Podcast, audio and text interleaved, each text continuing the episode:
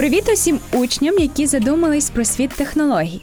У серії подкастів Мамо я в ІТ від львівського it кластеру та нової української школи ви дізнаєтесь, що треба знати, аби стати розробником, чому настільки важлива є командна робота, чи потрібна вам англійська, чи може бути твоєю роботою створення роботів і ще багато іншого. Про все це вам розкажуть круті фахівці сфери IT. А мене звуть Оксана Брензак, і ми починаємо. Сьогодні сфера інформаційних технологій тісно переплетена з більшістю сфер повсякденного життя. Є багато понять, які для нас не є новинкою: розумний будинок, цифрові платіжні системи, розумні гаджети, стрімінгові платформи. 10-15 років тому ці технології були для нас неймовірними і, можливо, навіть фантастичними. Також і сьогодні є технології, речі, ідеї, які здаються нереальними, однак над їхнім втіленням працює чимало дослідників та розробників. Сьогодні ми з Миколою Мацяхом, випускником програми інтернет речей, студентом програми інновацій та підприємництва в УКУ, поговоримо про перспективні напрямки в ІТ. Е, наскільки я знаю, Микола, ти працюєш е, інженером в компанії SoftServe. Так. Розкажи трохи детальніше, як власне е, ти став студентом інтернету речей програми в політехніці, як потрапив туди і чому саме ця програма? Ну насправді це було таке досить спонтанне рішення, тому що ще 4 роки тому ця програма була тільки перший раз. І ну, там я дивився на саму програму навчання, на карта курсів, і мені, в принципі, сподобались ті предмети, які мають бути. Я не хотів іти на ті спеціальності, де я знав, що в принципі там навряд чи мені буде цікаво, а тут хоча б був би шанс на на якісну освіту. Я mm. вирішив, чому би не спробувати. От, І і тоді я пам'ятаю, що перші дні не було державних місць. От, Але я тоді подався і десь буквально вже за 3-4 дня е, вже от е, прийшло сповіщення, що будуть державні місця, і, і так я прийшов на цю програму. Круто. Е, інтернет речей насправді досить таки перспективним напрямком вважається. А зараз я хочу тебе запитати, е, чи стане магія е, буденністю для нас через 5-7 років? Тобто, які напрямки в IT нас вразять наступні роки? Насправді, IT – це одна із галузей, де дуже важко передбачити, що буде за 3, за 4, за 5 років. Е, на мою думку, стане перспективними напрямки на перетині біоінженерії та IT. Ну, Наприклад, зараз найпопулярнішим продуктом є Neuralink, який от буквально минулого тижня чи два тижні тому презентував Ілон Маск. Мені здається, що якщо їм вдасться зробити оті фантастичні плани, про які вони говорять, то ринок побачить, що це є дійсно перспективно і почнуть з'являтися нові продукти. Крім того, я думаю, що так само активно буде розвиватися космічна галузь, тому що зараз всі активно слідкують там і за проектом Starlink, який має покрити планету інтернетом, і за проектом Starship. Ну, але знову ж таки, це все-таки більше продукти однієї компанії. Я думаю, що так само будуть підтягуватися там і Virgin Galactic, і так само інші компанії, тому що це є досить перспективна річ. Про Ілона Маска, я думаю, ми ще згадаємо обов'язково сьогодні. А хочу тебе запитати, чи може бути для нас реальністю, що власний автомобіль самостійно забере нас з вечірки чи з роботи додому, самостійно відвезе? Я Як думаю, гадаєш? що це буде в найближчі роки, тому що вже там були випадки. Я от якраз вчора, коли готувався до подкасту, я читав статтю про випадок, коли там чоловік заснув в машині п'яний, і машина його там ще сім миль привезла на автопілоті, ну там його потім затримали. Ну, Мені здається, що це буде в найближче майбутнє, але якщо вечірка, то хіба безалкогольне мохіто, тому що це все одно є незаконно, це більше така допоміжна функція, яка спрощує життя, це не є те, що має там замінити людину. Все одно людина має там в певний момент, як буде потреба, взяти контроль над автомобілем і і почати керувати ним самим. Часто можна побачити, які дива навіть зараз Тесла робить е, і рятує від аварій, і додатково, як ти кажеш, е, коли людина заснула, вона також е, автопілот керує і не дає потрапити в якісь автокатастрофи. Ну так, бо фактично людський фактор це така найбільш вразлива ланка в системі. І так само там, наприклад, в літаках автопілоти зазвичай працюють більш. Е, більш точно, якщо стаються там якісь непередбачувані ситуації, буває зазвичай це через людський фактор. На жаль, так і є. Розкажи, будь ласка, власне, що таке Internet of Things і е, що ми можемо, е, ну, власне, що ми можемо назвати таким практичним в нашому житті для наших школярів, які слухають, де найчастіше вживається. Ну, я повернуся трохи в історію, от звідки, в принципі, взявся такий термін і поняття Internet of Things. В 2003 році було приблизно 500 мільйонів девайсів, які були підключені до інтернету, і де 6,3 мільярда людей на планеті. Тобто там на кожну людину припадало там менше одного девайсу, набагато менше, там от приблизно цілих 800 девайса. От, в 2008, в 2007 році Стів Джобс запрезентував перший iPhone. Після того стався просто бум смартфонів. Почали люди купувати там і ноутбуки, і персональні комп'ютери. Дуже сильно збільшився ринок. І на 2010 рік вже було 12,4 мільярди девайсів на 6,8 мільярда людей. Тобто на одну людину вже припадало більше одного девайса. Відповідно, став не Internet of People, а Internet of Things. Угу. Якщо там говорити які от є приклади таких девайсів, то це, наприклад, годинник. От годинник він завжди був для інтернету мертвим. Тобто там от по ньому дивилися тільки годину, там час звіряли і все. Зараз годинник там і показує серцебиття, показує, скільки ми пробігли, там можна відповідати на на, на повідомлення, відповідати на дзвінки. Тобто він став для інтернету видимим. Це от якраз Internet of Things. Інший приклад це, от, наприклад, системи Smart Home. Це є і датчики, і пристрої, які роблять наше життя і безпечнішим, і комфортнішим. Зараз в Україні така одна із найпопулярніших компаній це Ajax Systems. Вони от вони подають свої системи на весь світ, і вони фактично такі одні із лід, із лідерів ринку в, в тій галузі. Я, Наскільки я знаю, PetCube також є представником власне інтернету речей. Так. Це такий розумний гаджет, який дозволяє на віддалі годувати свого домашнього улюбленця, і в той же час, будучи на роботі, бавитись з ним. Це також правильно? Так, так, так, це також. Окей, е, наскільки є доступною ця концепція для освоєння?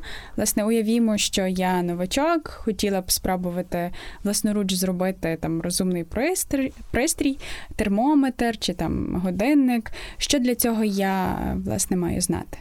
І маю мати. Ну насправді зараз є вже дуже багато готових наборів, наприклад, там на базі Arduino, Вони там вже мають багато і там і датчиків, і контролерів. Дуже багато є вже таких готових проєктів в інтернеті, що там просто маючи от розуміння самих схем цих проєктів, можна вже починати розробку. Звичайно, треба мати ще навики і досвід е, в мові C, C++ для того, щоб можна було їх запрограмувати. Ну і там, якщо якщо вже проекти будуть складніші, там, наприклад, там, щоб можна було керувати на віддалі, то вже треба знати протоколи. Е- бездотової передачі даних і так далі. Але в принципі поріг не такий високий. Ну, але все одно прийдеться 2-3 місяці посидіти. Так, так. ну, Навряд чи вона запуститься з першого разу, в IT це дуже рідко. Будемо знати, будемо знати на майбутнє. Власне, наступне питання часто згадують про штучний інтелект. Я думаю, що це теж така, такий напрямок, який буде в майбутньому і тепер дуже актуальним.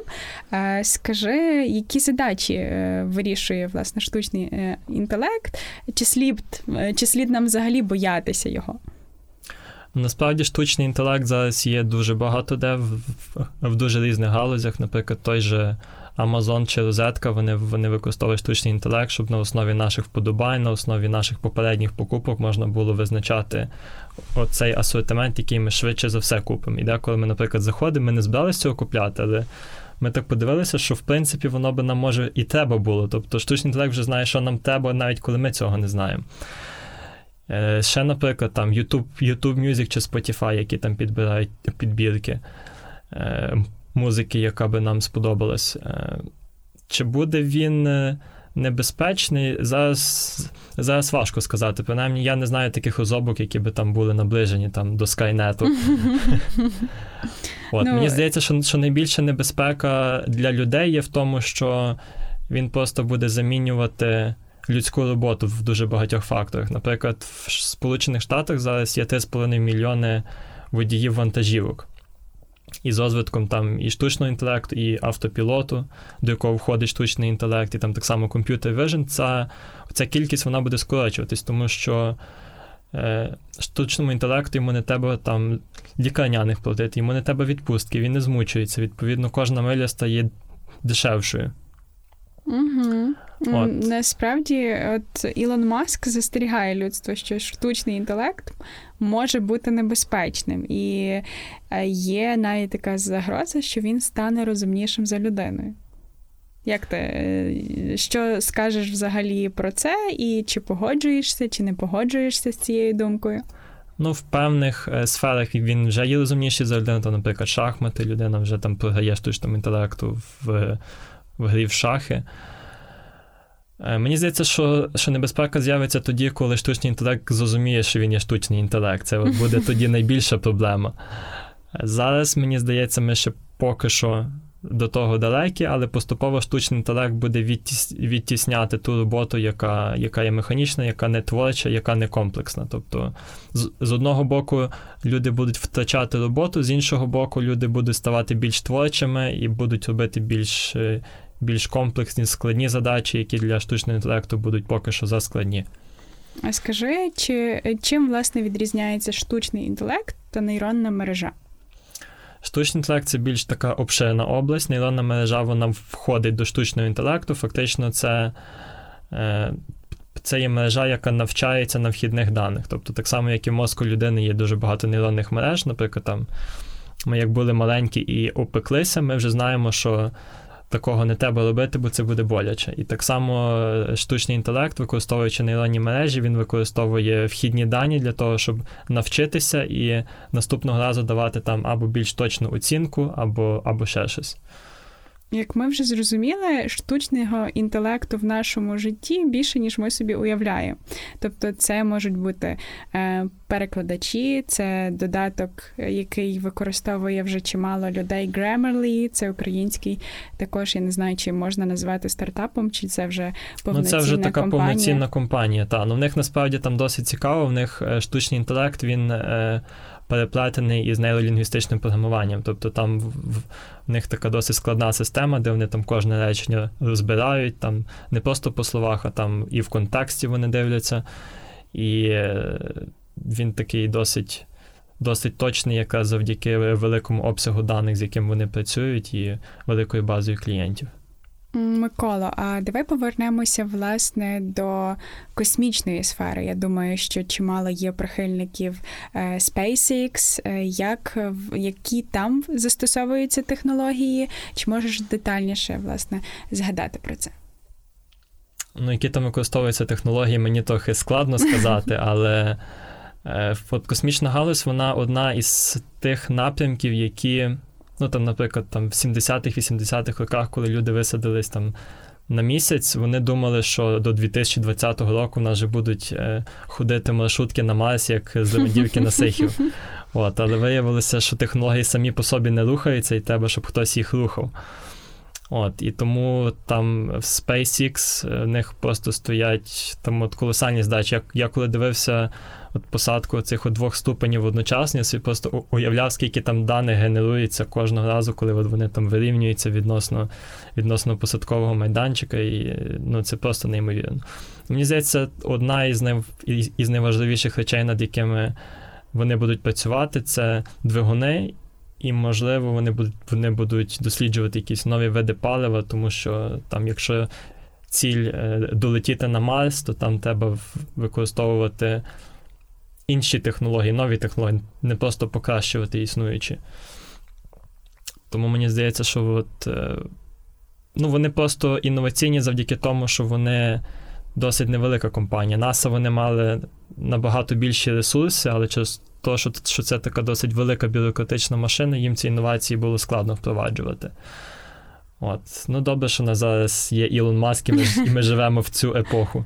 Та ми насправді живемо в дуже цікаву епоху, де можемо спостерігати безліч змін. Я хотіла би тебе повернути в шкільний вік, е, клас 9-10. Чи задумувався ти власне про е, свою майбутню спеціальність? Природні, що задумувався, чи, чи думав, що ти станеш розробником? Чи думав, що будеш навчатися на IOT? Які в тебе тоді були очікування, е, сподівання, мрії? Ну, насправді, навіть в 11 класі я ще не знав, що я буду навчатись на IOT. Я я по цю програму от почув якраз десь вже на початку, коли вона от почала створюватись, бо в мене були знайомі в софтсері, які мені про це розказали. От, Але в принципі про IT я почав задумуватися в 9 класі. У е, мене в школі інформатика була дуже слабенька, ми навіть там на на Паскалі нічого не писали, ми там малювали в пейнті. На Паскалі як? На Паскалі всі От пишуть. Всі, всі пишуть, а ми не писали. Ми там от в пейнті малювали всякі там штуки, там якесь таке примітивне відео, там склейки робили. Е, от. Але в 9 класі я подумав, що що мені це може бути цікаво. Я тоді записався на курси по C. Це були такі вступні курси. Я хотів просто подивитися, як мені, в принципі, буде е, вдаватися програмування, чи мені це буде цікаво, і чи варто потім з, з цим поєднувати життя. От, І от після того, як я закінчив курс, я зрозумів, що мені це в принципі цікаво. Це були комерційні курси, тобто платні курси та, в якійсь одній з it шкіл, так? Так, так. То були курси десь на три місяці. Там якраз викладав Олег Фаренюк, він зараз викладає в УКУ. Угу. От, Мені тоді, я пам'ятаю, мені C так не дуже легко вдавалося. Я тоді я тоді взагалі думав, чи варто мені за то братися, але там Ну там навіть зараз, я коли щось нове починаю робити, воно так само не вдається. Ти там сидиш от три дні на чимось одне, воно в тебе не виходить, потім ти зранку стаєш наступного дня, і воно в тебе там за одну годину виходить. І оце таке одна. Приємне відчуття. Так, це от якраз таке от приємне відчуття, яке дає IT. А зараз ти вирішив навчатися на програмі бізнес-школи Українського католицького університету на програмі з інновацій та підприємництва. Чи плануєш ти поєднувати власне сферу IT і чи думаєш над власною інновацією, яку зможеш невдовзі впровадити? Так, ми зараз командою досліджуємо продукт в агросфері. Агросфера насправді вона має дуже великий потенціал і в і, і в Україні, і в принципі по всьому світу. Ми працюємо над якраз IOT, IOT девайсом, так що я пішов по спеціальності. От, А в принципі, на другому, третьому курсі у нас вже був досвід створення свого продукту. Ми з командою тоді працювали над таким еко-стартапом Clean City. Це така була тоді платформа для надсилання відгуків про заповнення сміттєвих майданчиків. От, І мені, в принципі, цікаво створювати якісь такі свої продукти, там, генерувати, брейнштормити ідеї, потім спілкуватися з ринком, перевіряти, чи ці ідеї будуть дійсно цікаві. От, Ну і така така от стартапська.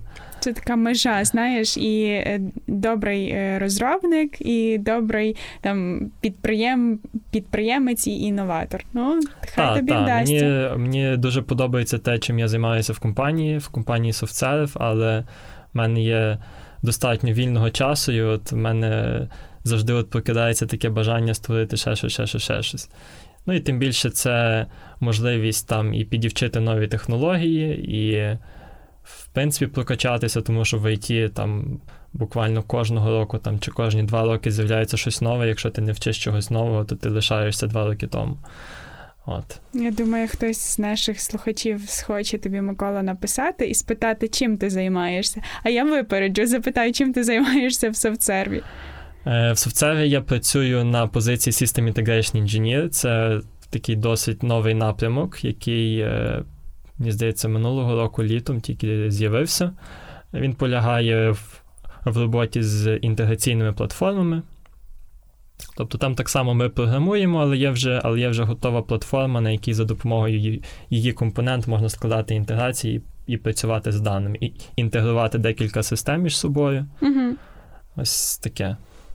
Ну, круто, цікаво, і наостанок хочу тебе попросити дати пораду усім майбутнім розробникам, QA чи людям, які задумуються про сферу IT, що варто їм е, зробити в першу чергу, або що з власного досвіду ти можеш їм порекомендувати?